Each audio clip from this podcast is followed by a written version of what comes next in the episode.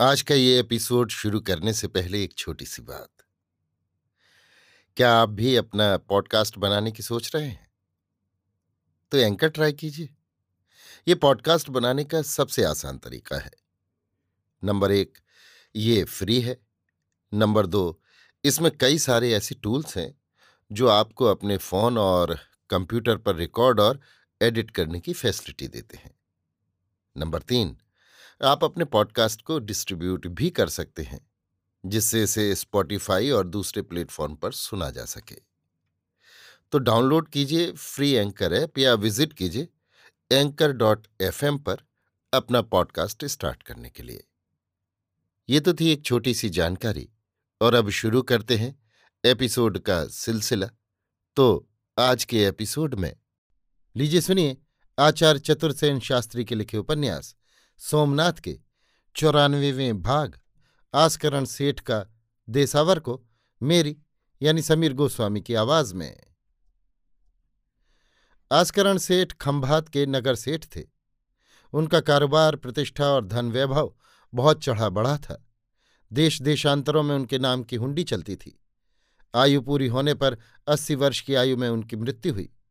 परिवार में उनके छोटे भाई मदन जी मेहता और पुत्र पौत्र परिजन सब मिलकर पचासवें व्यक्ति थे। मदन जी मेहता ने बड़े भाई की मृत्यु पर देसावर करने का मनोरथ किया था। अंजार, मांडवी, मुद्रा, लखपत, बेराजा, सुथरी, तेरा, रोहा, पतरी आदि बारह गाँवों के महाजन खंभात में एकत्रित हुए थे।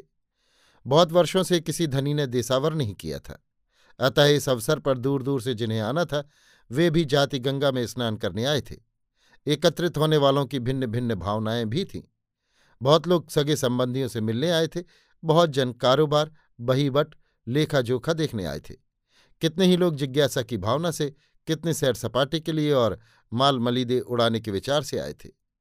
इस प्रकार आस्करण की मृत्यु के ग्यारहवें दिन खंभात के बाजारों में बड़े बड़े नगरों के सेठ, श्रीमंत व्यापारियों, पटेलवाणियों की भीड़ की भीड़ घूम रही थी।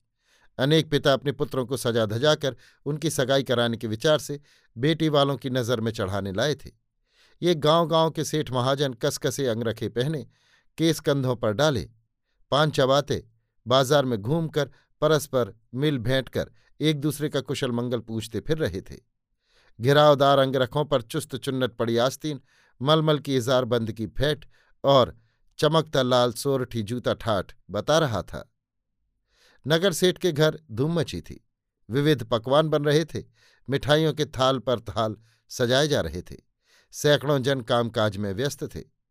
मदनजी सेठ और उनका पुत्र देवचंद्र हाथ बांधे नम्रता से सब आगत अभ्यागतों का स्वागत सत्कार कर रहे थे। अभी संध्या नहीं हुई थी। भोजन की पांत बैठी, बाहर के तथा नगर के महाजन जीमने के पाटों पर आ बैठे।